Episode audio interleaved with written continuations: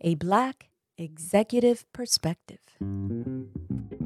Look, man, they didn't get a chance to play chess. They had to play checkers. Let's talk about it, T. Openly and honestly. There was a lot of smart kids there. A Black Executive Perspective. Now, my story's not unique. There's thousands of professionals of color who have experiences like mine. A Black Executive Perspective. Whether you're aware of it or not, it's a topic that is often avoided. We'll discuss race and how it plays a factor and how we didn't even talk about this topic because we were afraid. A Black Executive Perspective. Are you being mindful of your mental health? So many of us are focused on our career trajectory, we often forget to take care of ourselves, let alone our mental health. Leadership roles already carry weight, and that's often placed on top of silent battles we fight in our personal lives. Join us as we speak with mental health expert, Dr. Patrice Le Goy, as she shares with us the importance of mental health, how to incorporate mindfulness throughout our workday, and the benefits of seeking and accepting help. Welcome to A Black Executive Perspective podcast, a safe space where we discuss all matters related to race, especially race in corporate America. Our episode today is, are you being mindful of your mental health? This is something I was definitely looking forward to discussing today. And here's why. You know, the importance of mental health is very something that most people don't take seriously, especially in the workplace. We often forget to take care of ourselves, let alone our mental health. Therefore, especially in leadership roles, it can carry a lot of weight and stress. And then we're also dealing with a lot of silent battles in our own personal lives. So today, we have a dynamic guest who's going to talk to us about mental health. She is Dr. Patrice Le Goy, and she's going to share with us the importance of mental health, how to incorporate mindfulness throughout the workday, and the benefits of seeking help. Dr. Patrice Le Goy has a doctorate from the Chicago School of Professional Psychology with a focus on trauma. She received her master's in business administration from the California State University, Los Angeles, and her master's in marriage and family therapy from the University of Southern California. Dr. Le Goy is a licensed marriage and family therapist in California and a board member of the Community Mental Health Clinic that primarily serves low-income, BIPOC, and LGBTQ community. In addition to serving on the board, she has presented her research on colorism, which I definitely want to get into. We may not be able to do it today. We're going to have her come back. And skin lightening at the Conference of the Middle East, and can contribute to publications in the United States and the Middle East as an expert source on mental health issues. She's also presented as a part of Intel professional team on topics including service learning during COVID-19 pandemic, and received a grant to develop a program on spiritual wellness through Indigenous healing practices, which was provided to students, faculty, and staff at TCSPP. Prior to her psychology career, Dr. Le Goy worked for several years in the entertainment industry, international marketing for film and television studios. Dr. Le Goy, welcome to A Black Executive Perspective podcast. What a great background. Oh my God, this is awesome. I've lived a lot of lives. Tony, I definitely say that. Well, you know what? Matter of fact, I need to follow you so I can have multiple lives as well, right? But this is awesome. So what we want to do, we want to get to know you a little bit before we dive in, and you can help me and my audience in terms of mental health. So just tell us a little bit about your background, where you're from, family. Sure. You know, as you mentioned, I worked in entertainment for a long time. So I'm originally from Southern California. I always knew I wanted to work in entertainment in some form, and really worked my way up, you know, not knowing anyone, not realizing how important that can be, you know, in corporate America, and especially in entertainment. And I found myself after working for several years in the industry, feeling kind of a little bit torn, maybe, you know, feeling very fortunate for the career that I'd had and the experiences that I've had, and also feeling like this isn't quite my life's work. I think there's something else I'm supposed to be doing. And so I decided, you know, several years ago to leave that environment. I had to go back to school, you know, completely different training. My whole background was business, and decided to pursue psychology. So really, you know, starting from the beginning with that. And I love it. I've had great opportunities working in different communities, serving people who really weren't used to seeing someone like me, or someone who looked like them in a lot of cases. And I've just found it so fulfilling. So that's kind of where I started and where I am. And I think I'm so glad you're bringing this topic up, because it is something that's kind of skipped over. You know, you're busy, you're working, you have a lot of things to do. And mindfulness can seem like a luxury. You know, and I'll get around to that later on. I don't really have time to do that. And I feel like, having worked in corporate America and now being a therapist, a psychologist, I understand both sides of it. So I'm so glad that you're bringing this to the forefront. Well, more importantly, I'm glad you can join us to help us bring it to the forefront. So let me ask you this. And number one, I applaud you to be able to, you know, change careers in midstream, right? Mm-hmm. Where a lot of people feel that they're stuck and they don't recognize that, guess what? They can switch up. And yes, it's going to take some hard work, but some dedication. But to your point, you're doing something that you feel very passionate about and you feel like you're giving back to the community, which is awesome. Mm-hmm. So let me ask you this. Is there something... an idea that experts in your field basically say that you disagree with? Interesting. I wouldn't say that I necessarily disagree with this. I think that when we talk about things like mindfulness, like meditation, like do yoga, those kinds of things, I think that we ignore that there are a lot of people that are, those things are not available to them. Right. And so I think a lot of times we need to talk about these with caveats. So, for example, I work a lot of times with different traumatized populations.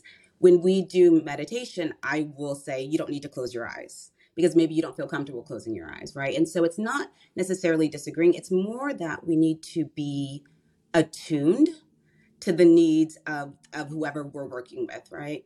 And so I think that's something that's a step that gets missed sometimes, and it's really crucial. Okay, totally makes sense. And then my final question, what's the hardest challenge you've had in your life thus far? Oh, wow, what an interesting question. I think that probably one of the hardest challenges, and I'm sure a lot of your listeners can relate, is balancing, you know, all the different kinds of responsibilities and obligations that you have, whether it's family, whether it's work, with really acknowledging what you need to do for yourself, right? I think we can feel really guilty. I know I can feel guilty when I'm saying, okay, I'm not going to necessarily spend my time with my child here. I'm going to go back to school, even, you know, in my 30s and do all this stuff. And I think that it can feel very selfish. And, you know, and I think for me, that's really been something that I've worked on, is to make sure that I'm saying, like, okay, if I'm prioritizing something that's important to me, I'm also setting a good example for my child by saying, yes, be true to yourself, listen to yourself, listen to your intuition, right? And so there's a way to do that and to balance it, but that is a struggle for me. I would say that's a daily struggle. I would think, well, number one, thank you for sharing. I think that would be a struggle for most people because we feel guilty, to your point. Yes. In terms of focusing on ourselves. And so this is a good segue into, are you being mindful of your mental health? So Dr. Le Goy, are you ready to have this conversation? I am ready, Tony. Okay, so let's talk about it. So one of the things, and you know, I'm going to use myself as an example. You know, I'm from the baby boomer generation. And, you know, growing up, hearing the word mental health and how people talk about mental health today is two different things. Back when I was a kid, if you heard mental health, you're thinking the person crazy, right? It's like Jack Nicholson in the movie, like, here's Johnny, all right? Exactly. And you're like, he's got some mental health issues. Where today, it's a whole total different situation. So can you just, so everybody's on the same playing field, can you define like what exactly is mental health? Absolutely. And I would first like to say, Tony, I completely understand where you're coming from. I think that I will tell you, even when I decided I was going to change fields and I told my parents, like, why? You want to listen to people's problems all day? Like, and I was like, that's not exactly. Exactly. It's just, if you think about generationally, correct, culturally, so many things, right? There's so many beliefs that we have about what mental health is or who seeks therapy is also a big area where there can be a lot of stigma.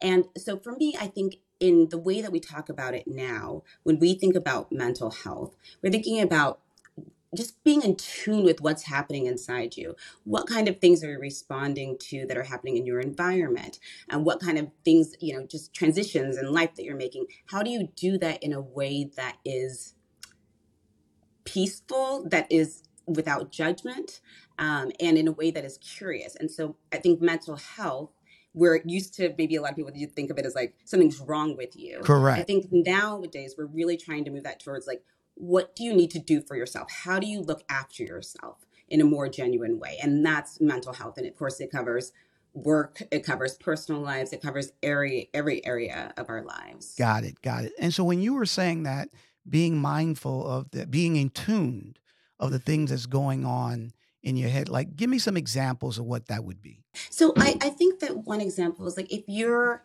finding yourself that every time you go to work, you're feeling annoyed, or you're feeling sad or just resigned to, okay, I guess this is the best it's going to be. Instead of saying, okay, it's because my job's terrible, thinking about what is happening there that is making me feel this way every time I walk in the door. And do I need to then make some big decisions around that, right? Around prioritizing myself and my well-being. Am I responding to this job? Am I responding to other things that are happening within me? So, you know, I think an example is sometimes people stay in an environment for too long. And we've all worked with those people where they're not happy. They're not trying to make anyone else around them happy. And they just feel stuck. Right. You know, and I think that when we're in tune with ourselves, when we are responding to what's happening, listening to our intuition, then we can say, okay, maybe this is something that's happening within me. Maybe this is not the right environment for me. Right. And I need to make a move. I need to do something different. And I think mental health and like responding and listening to what is actually happening within you and being super curious about that is really kind of the direction that we're all hoping to move towards. Got it. Got it. So how would you define mindfulness? I think mindfulness is really being open to the world around you, being able to be present, being able to sit with someone and not think about what you want to say next, not thinking about what other things you need to do, but really being able to pay attention to their body language, being able to pay attention to the things that are being unsaid. When we practice going within ourselves and checking in with ourselves, we can do that with other people in a much more impactful way. How would that differ than emotional intelligence, which is a big thing now that people, you know, we see it a lot, that you want to be emotional intelligent. You want to, you know, understand your emotions because they trigger certain things.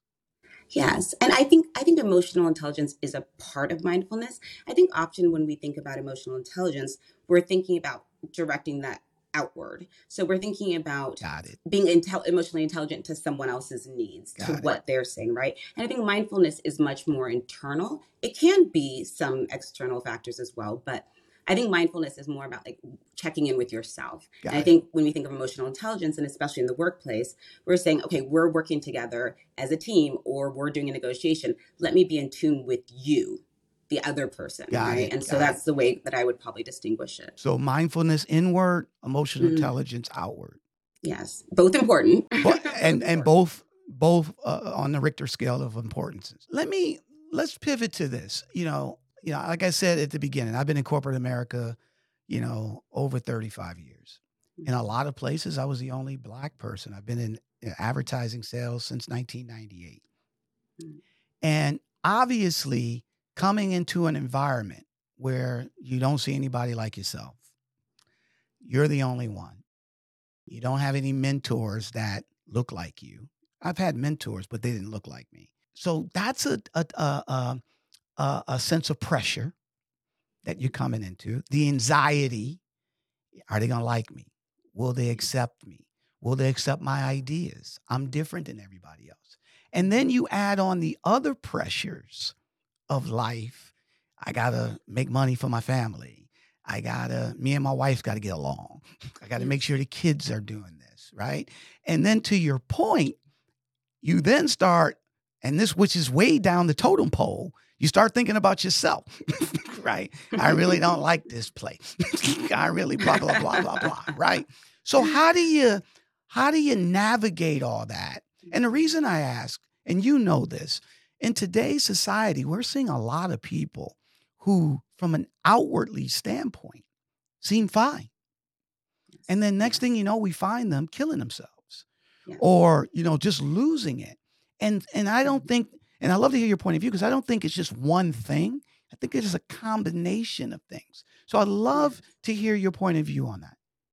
Yes. I think, you know, there's so many people who can relate with all of the things that you're saying, like trying to juggle all of these different kinds of responsibilities and knowing that maybe in your certain environments, you might be looked at differently because you have the added pressure of also representing a whole group of people, whether you want to or not. Right. Very true. So I think that is not stated enough. There's pressure to show up in a certain way. There's pressure to be positive, to be upbeat, which goes to a lot of what you're saying, where people have this public facing persona and internally they're struggling with a lot of things, but for some reasons don't feel that they can talk to people about it, that they can say, I'm struggling. Right. And it's hard to say I'm struggling when people are looking at you as like the example of the success, the example of the person who's made it. Right. It's hard to say, actually, things are not really great for me. And here's what's going on. And to be really honest without someone wanting to say, but you have it so good. What do you have to complain about? Exactly. What do you have to be upset about? Right. And I think that kind of goes back to that, what we're looking to do internally, that to operate without judgment, from a sense of curiosity. And when people feel that that's available to them, they can be vulnerable, right? They can say, I am very happy for my success in this area. I'm very proud of my accomplishments and I'm struggling, right? It's that and that I think that a lot of people don't feel that there's space to say, because maybe someone won't understand. Maybe they're not comfortable sitting in that pain with you, right? Yeah. And so people just want you to be okay. And I think that we see a lot of people who feel that pressure that people just want them to be okay. And they can't acknowledge that they're not doing okay right now, that they're struggling in some area. And that goes back to the reducing the stigma around mental health. You know, you mentioned in the beginning, we're talking about mental health now in a different way. And all of that makes a difference. We're talking about mental health in different communities. We're talking about mental health in the workplace. All of this lessens stigma over time, but a lot of it comes from societal pressure, cultural pressure, whatever is going on with you, where you think there's not space for my hard feelings right here. You're 100% right when you talk about the stigma. I always believe, you know, I've learned a long time ago, words paint pictures. Mm. Okay. So when you, and again, you say mental health, the picture is insanity, right? It's not anxiety. It's not stress. It's the worst thing that you can ever think about. How can we, and then here's the other thing, and you just spoke to it, that pressure of showcasing success, but not being vulnerable to share your weakness. Because again, a stigma, because this is something that back in the day, you would not tell anyone that you're struggling a little bit from an anxiety standpoint. They don't want to hear that, right? And if you did tell them, you know, instead of you having one problem, now you got two problems, all right? Because now they're judging you. Now they're saying, what you talking about? Blah, blah, blah, blah, blah. So that makes you hold it in even further, and then you're going down the rabbit hole by yourself. So how do we get people to be less afraid to be able to share and open up? You know, I got two daughters who 15 and 16, right? And because the world is a little bit different, we can talk about these issues. And my daughter sees a therapist because she has anxiety. Where did she get it from? Her mother and her father. All right. So all roads lead back to that. Right. Sorry, but Tony. There's a ton. Exactly. But so there's a ton of people who are ignorant to this fact. So I love to hear, how can we get people to be more open? And by being open, it's not diminishing who they are as individuals, how strong they are, the whole nine yards. Yes. One thing I think is really important is that we can miss a lot of the warning signs that someone's not okay because they express themselves, they show up differently in different people. So, you know, maybe this person, we look at them and say, wow, they have an anger problem. And maybe it's not about them being angry. It's about them feeling like maybe anger is the only way they can express the challenges that they're going through. That's the culturally or that within their family, that's an acceptable way versus saying like, I'm sad and I don't know what to do with it. Right. And I think so for all of us, one thing that we can do is to look at someone who is maybe not sad where they can't get out of bed or that kind of thing, the way that we might recognize something like depression or anxious in the way that they can't function. There's other little things that can happen that really could be a sign that someone is struggling. And so I think for all of us to be more open to what those signs might look like.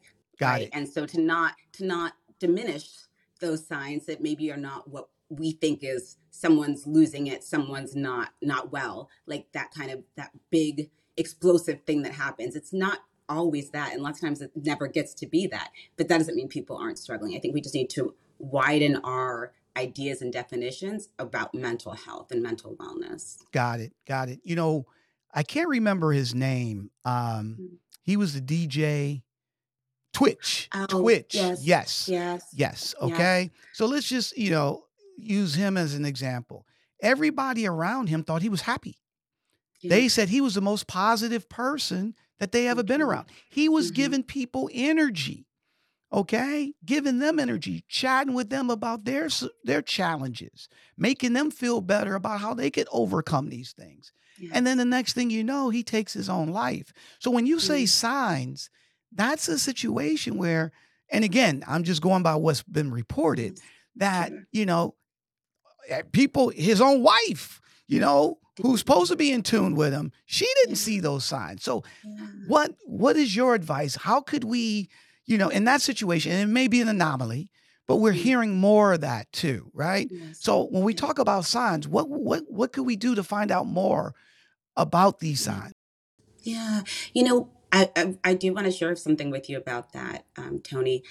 You know, I have a young child. We listen to the Calm app before bed. Okay. And Twitch has a Calm story, a sleep story for children called Your Biggest Fan. And the whole purpose of this story is to tell children, even if you didn't have a great day, tomorrow is going to be better. There's so many people who love you. There's so many people who are rooting for you. It's really to make children feel good about themselves, right? And to make people feel good about themselves, not in a false praise, everything you do is perfect kind of way. Right. And like struggling's normal and you can overcome because you have all of these things in your corner. And so I have to tell you that when I found out about Twitch after listening to the story, you know, children like repetition, nearly every night I thought, wow. I mean, this is someone who, yes, has this persona where they're very upbeat and very positive and also is the narrator for this story that is all about embracing who you are. And that person was struggling, right? You can see how so many people have become extremely well-versed with that mask. Once you have it, then it's really hard to let go, right? As you said, what people know about him is that he seemed really upbeat and great and like a kind soul. That's what people said about him. And for him, that then became his persona. Who wants to see their cheerleader struggling, right? And so I think for all of us, we need to say, yes, you can be a cheerleader and be a positive person. And you can also have some really dark days. You can have some dark moments. And all of it is okay. All of it is okay to share. I think that it's that pressure probably, you know, of like everyone, that's what you're known for. You're this person. And there's very little space for some of the gray or some of like the more difficult challenges of life to have room there. You know? Right. People sometimes have a hard time holding the two things at one time, you know? So what I'm hearing, unfortunately, we can't just go by what we see on the exterior, right? And obviously people are only going to open up to certain individuals. All that being said, we should be a little bit more open to ask and say, hey, I know, I get it. You're Twitch. You're the most positive person on the planet and blah, blah, blah. But let's be honest here, buddy. How are you doing? Right? Yeah. Because we know as human beings, we all carry something. So is that what you're saying, that we need to be a little bit more proactive, right? In terms of checking in and not just going by, yeah, I'm good, but given more of a background to say, you probably are, but we're all human and nobody's good all the time. Right. I think that's so important. I think that when we ask someone how they're doing, so many times we expect the fine. They're fine. I'm fine. I'm fine. And you've already moved on. Correct. Right? And there's not quite the space. And sometimes that doesn't necessarily come from a bad place. You want people you care about to be fine. You want them to be happy, exactly. Right. But sometimes we want that more than we want to hear the truth. Right. And I think, when you talked about, your daughter and seeing a therapist, and how great that a teenager feels like she can talk to her dad and say, I need help. I'm struggling. Right. So many people are, my dad doesn't want to hear that. My parents don't want to hear that. They want me to be okay because they love me. And of course you do. You want everything to be okay. But we also have to make space for those other feelings. And I think, starting that with children when they're young, when you're, with different children and they say, I had a bad day, being able to hear it. They had a bad day and not running to fix it, not running to say, oh, what can I do? But just, you had a bad day. Let's hear about it. What's going on? What would you like to be different? What feels like it's within you to do to make a change? Do you know what I mean? Like empowering people to have those hard feelings, whether that's your kids, your coworkers, whoever. Like it's okay. We can be there, and I can hear it. I'm not going to try to fix it. I'm going to let you be, but I will be available to you. Exactly. To hear it.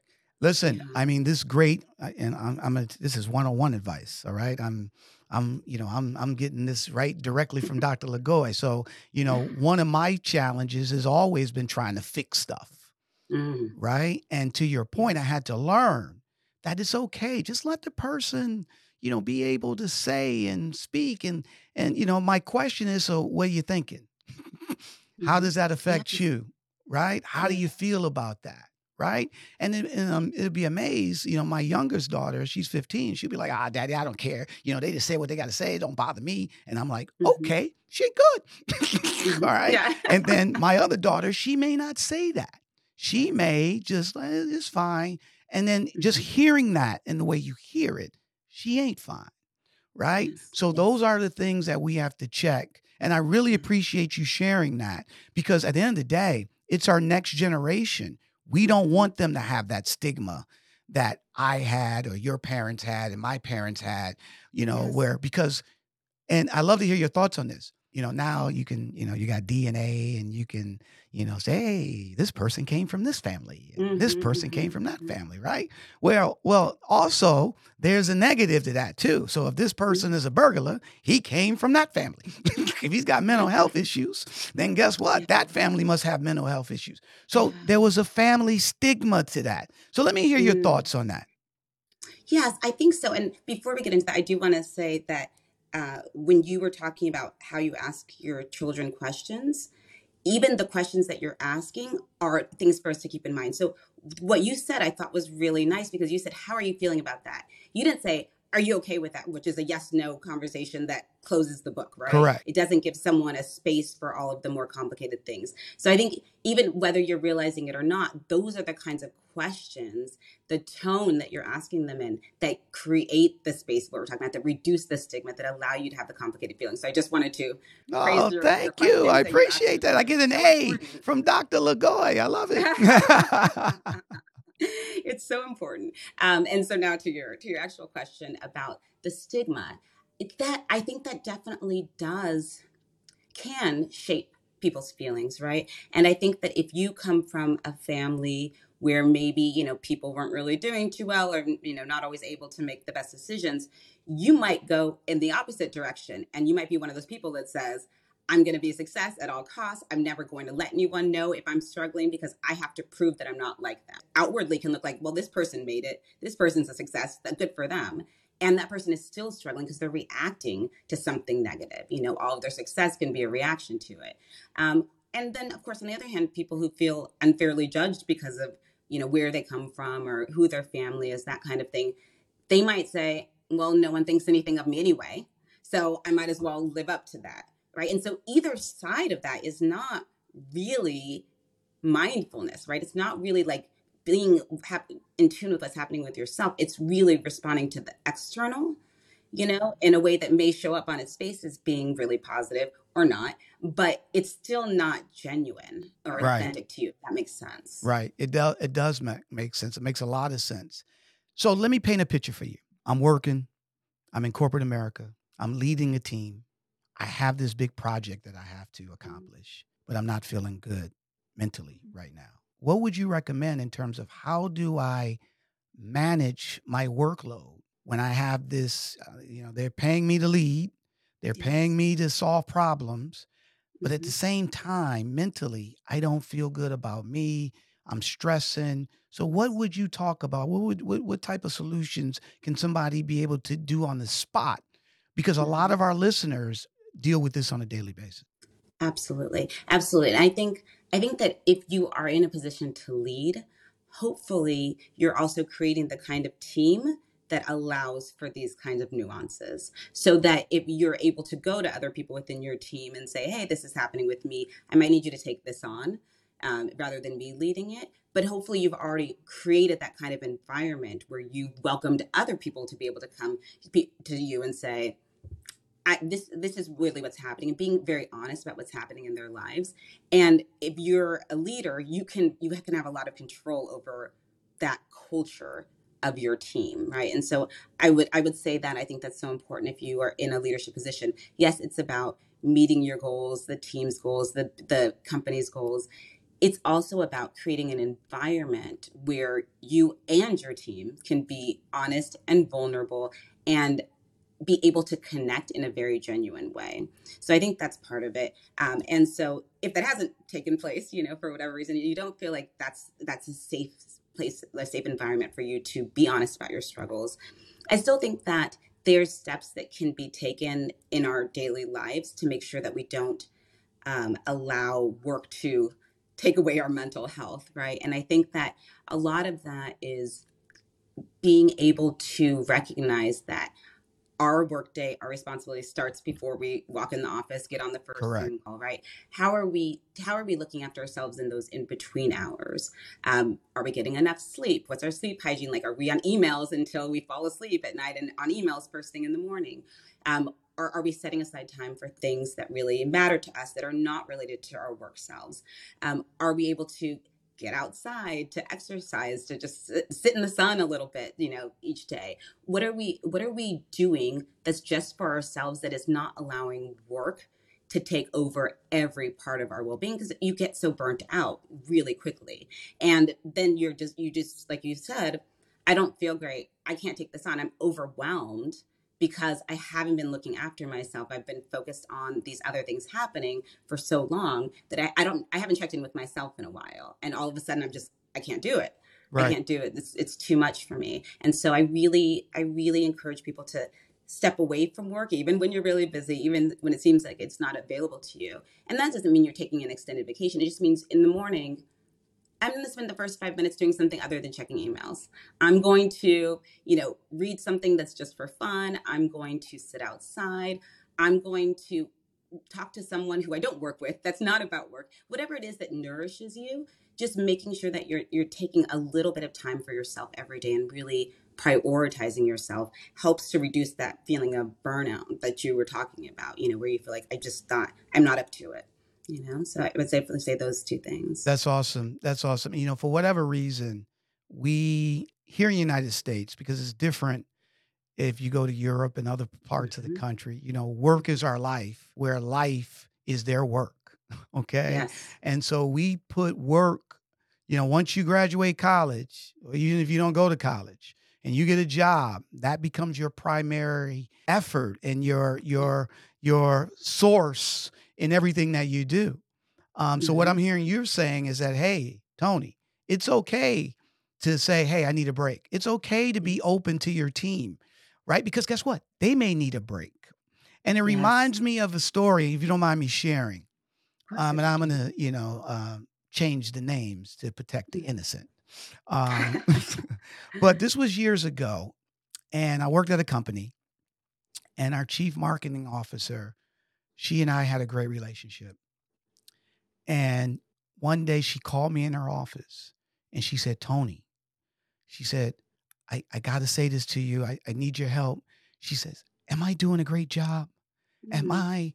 And I'm like, yeah, you're doing an awesome job. She said, I just feel like everybody's against me. I just feel just so much pressure. And I said, listen, you're awesome. You're doing a great job.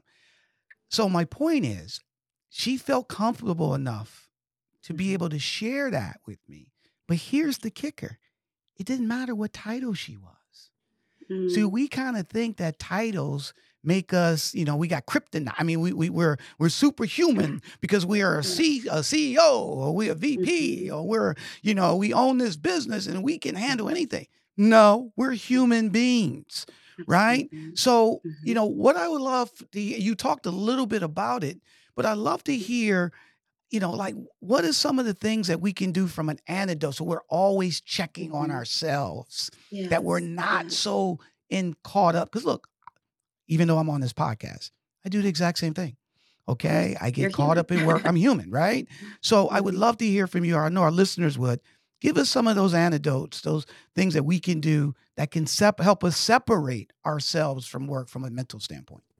Yes. I it makes me think of that feeling when you go on vacation and you think everything's going to collapse if I'm not there, because we work as if that's the case. Exactly. You go on vacation, everything's fine. The building didn't burn down. Everything's still running smoothly. And I don't know if you've had this experience, Tony. I'm curious that you're glad, of course, but then you're also kind of like, wait, am I not absolutely necessary to this environment? And you kind of have this push and pull, right?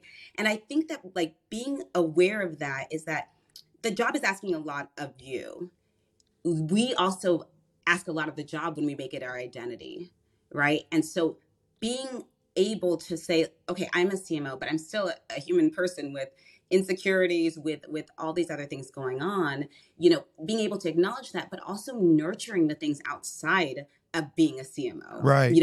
Making sure that you're paying attention that the things that are within you that will always be there, that are not dependent on this job or on this title, which we get really attached to your point. And I think that can be really helpful because look, jobs change.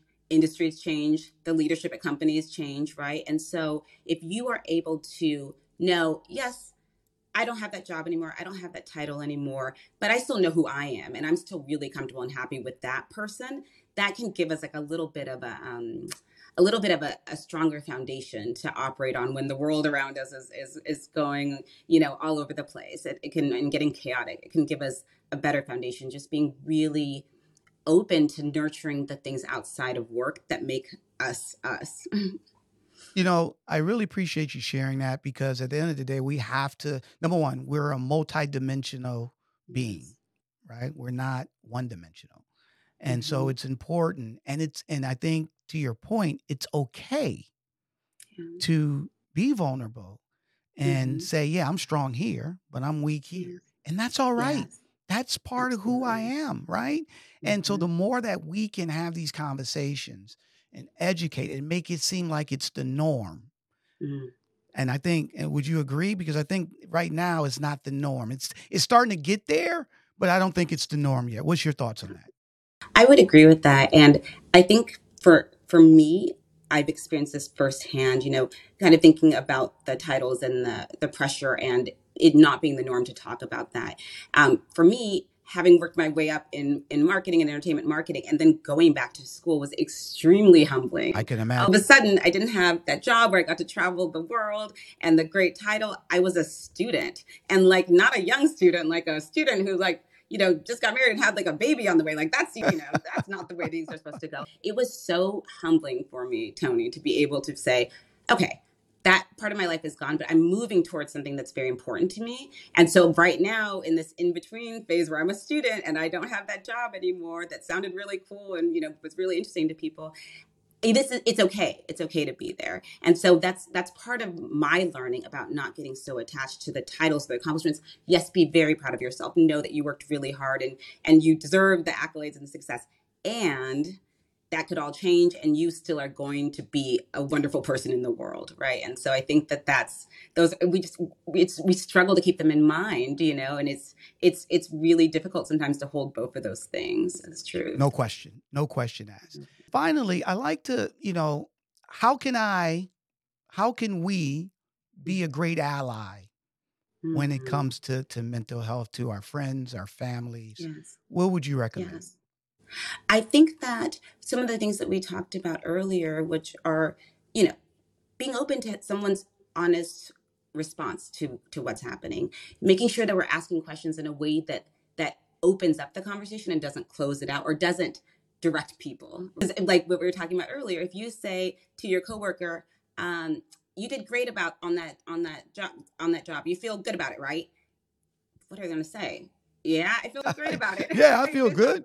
I suck. Right, exactly. I mean, either one of those, whether someone's saying, I don't think I did a good job, or yes, I think I did a good job, it doesn't leave room for the rest of the conversation. So I think that every time we can do those kinds of things where we're opening up the conversation, when we're sharing our own vulnerabilities with people, that allows them to see you as a safe space. I love that. And so we can, there's so many opportunities to do this every single day with everyone that you talk to. Just being able to sit and listen and not feeling like you need to direct the conversation one way or the other, you know, engaging active listening, setting your own boundaries in your life. That's also like showing people, like modeling for people how they can be in the world, you know, and how they can be authentic to themselves in the world. So I think there's so many opportunities. Think about every time you're opening up a conversation and you're leaving room for like all the gray areas for someone, and see how they respond, you know. And that is awesome. That is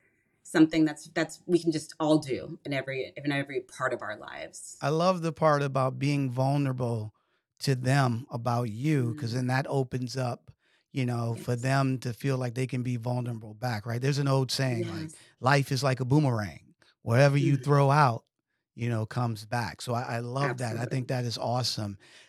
You know, does people of color, are they having more mental health issues versus anybody else? Because look, based on your background, you've been all over in the Middle East, you've you know, worked in the BIPOC area. So tell me a little bit about that.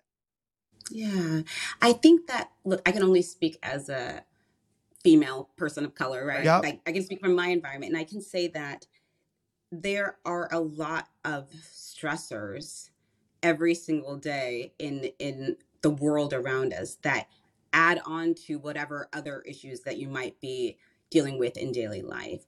And so I would say, in my experience, the clients that I've seen, and personally as well, that often the people who need the help the most are the least likely to seek it or receive it, right? And so to be a Black person in America is to deal with daily trauma. Even if you're not experiencing it personally, you're experiencing it by seeing what's happening on the news, seeing all these different things that are going on. It's impossible to separate ourselves from our environments, and even the people who think that they're doing it well are not.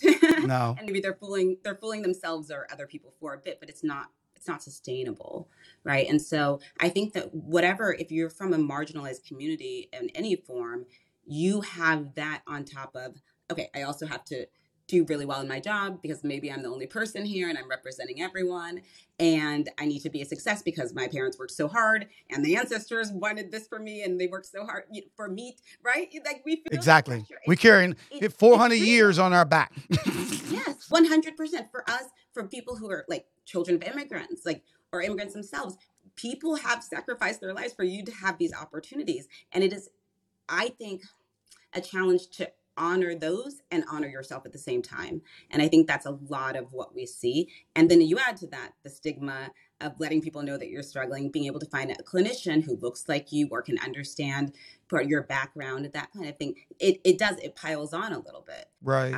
For people who need to talk to someone, feeling like, oh, that's not something that we do, you know, or that's something that I can afford, or that's not something that's available to me, right?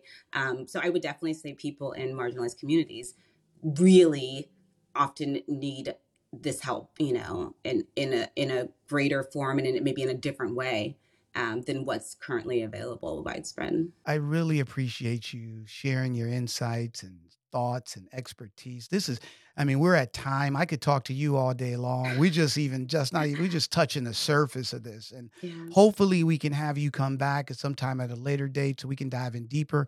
Especially, I love to talk about colorism because that's something I dealt with and a lot of people deal with. And I think for our audience, you know, especially our white audience, they need to hear more about that dynamic. That has a lot to do in terms of how we see ourselves and how we have our own infights within our own communities because of light skin, dark skin, whatever the case may be. So I'd love to have you back.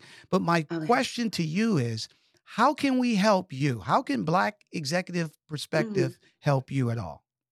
I love this question. This is so great. I think doing more of these kinds of segments, you know, being able to say, hey, I'm Tony, you know me this way. I'm an executive. These are things that are happening within me. I'm going to have people on who are going to normalize these kinds of conversations to change our culture, to change our beliefs around some of them, to see like, you can be a fully functioning human being and also be struggling. Right? You can be successful. You can look like you're happy on the outside, and maybe you are happy. I'm not saying everyone's really sad on the inside. That's not true, right? It's more that we are allowing these conversations to come forward, and we're talking about it in a way that's very authentic and normalizes the conversation. I think that helps me in like what I want to do. I'm talking about this more and more to different audiences. That's invaluable for me. Well, guess what? That's an easy thing for us to do because we're going to be doing this on a weekly basis. So trust me, we're going to get the word out. We're going to promote it. But more importantly, we want to thank you for, again, investing your time to participate here on a Black Executive Perspective podcast and talk about, are you mindful of your mental health? This has been fantastic. I've learned a lot. I'm pretty sure our audience learned a lot. So hopefully you enjoyed the episode, Are You Mindful of Your Mental Health with Dr. Patrice Le Goy. She was awesome in terms of letting us know that at the end of the day, we have to take a break. We have to sit back, and it's okay to be vulnerable. It's okay to say, hey, I need some help, right? Because as strong as we think we are on the outside, every human being has something that they're dealing with on the inside. So as allies, we want to make sure that we're checking in and not as much as saying how you're doing, is everything okay, but also sharing our own vulnerabilities with our friends and family, which hopefully will allow them to share their vulnerabilities with us so we can stay ahead of the game if somebody's having a hard time from a mental health. So today's tidbit is by Jonathan Harnish. The strongest people are those who not show strength in front of the world, but those who fight and win battles that others do not know anything about. You can find a Black Executive Perspective at www.blackexecutiveperspective.com. Follow us wherever you get your podcasts, and you can also follow us on Twitter, Instagram, LinkedIn at beppodcast.com. For my gracious, brilliant guest, Dr. Patrice Le Goy, I'm Tony Tidbit. We're out. Come back again so we can sit down and talk about it. Thank you. Thank you for tuning in to this episode of Tony Tidbit, a Black Executive Perspective, and for joining in today's conversation. With every story we share, every conversation we foster, and every barrier we address, we can ignite the sparks that bring about lasting change. And this carries us one step closer to transforming the face of corporate America. If today's episode resonated with you, consider subscribing and leaving us a rating or review on Apple Podcasts, Spotify, or wherever you get your podcast. Share this episode with your circle, and with your support, we can reach more people and tell more stories.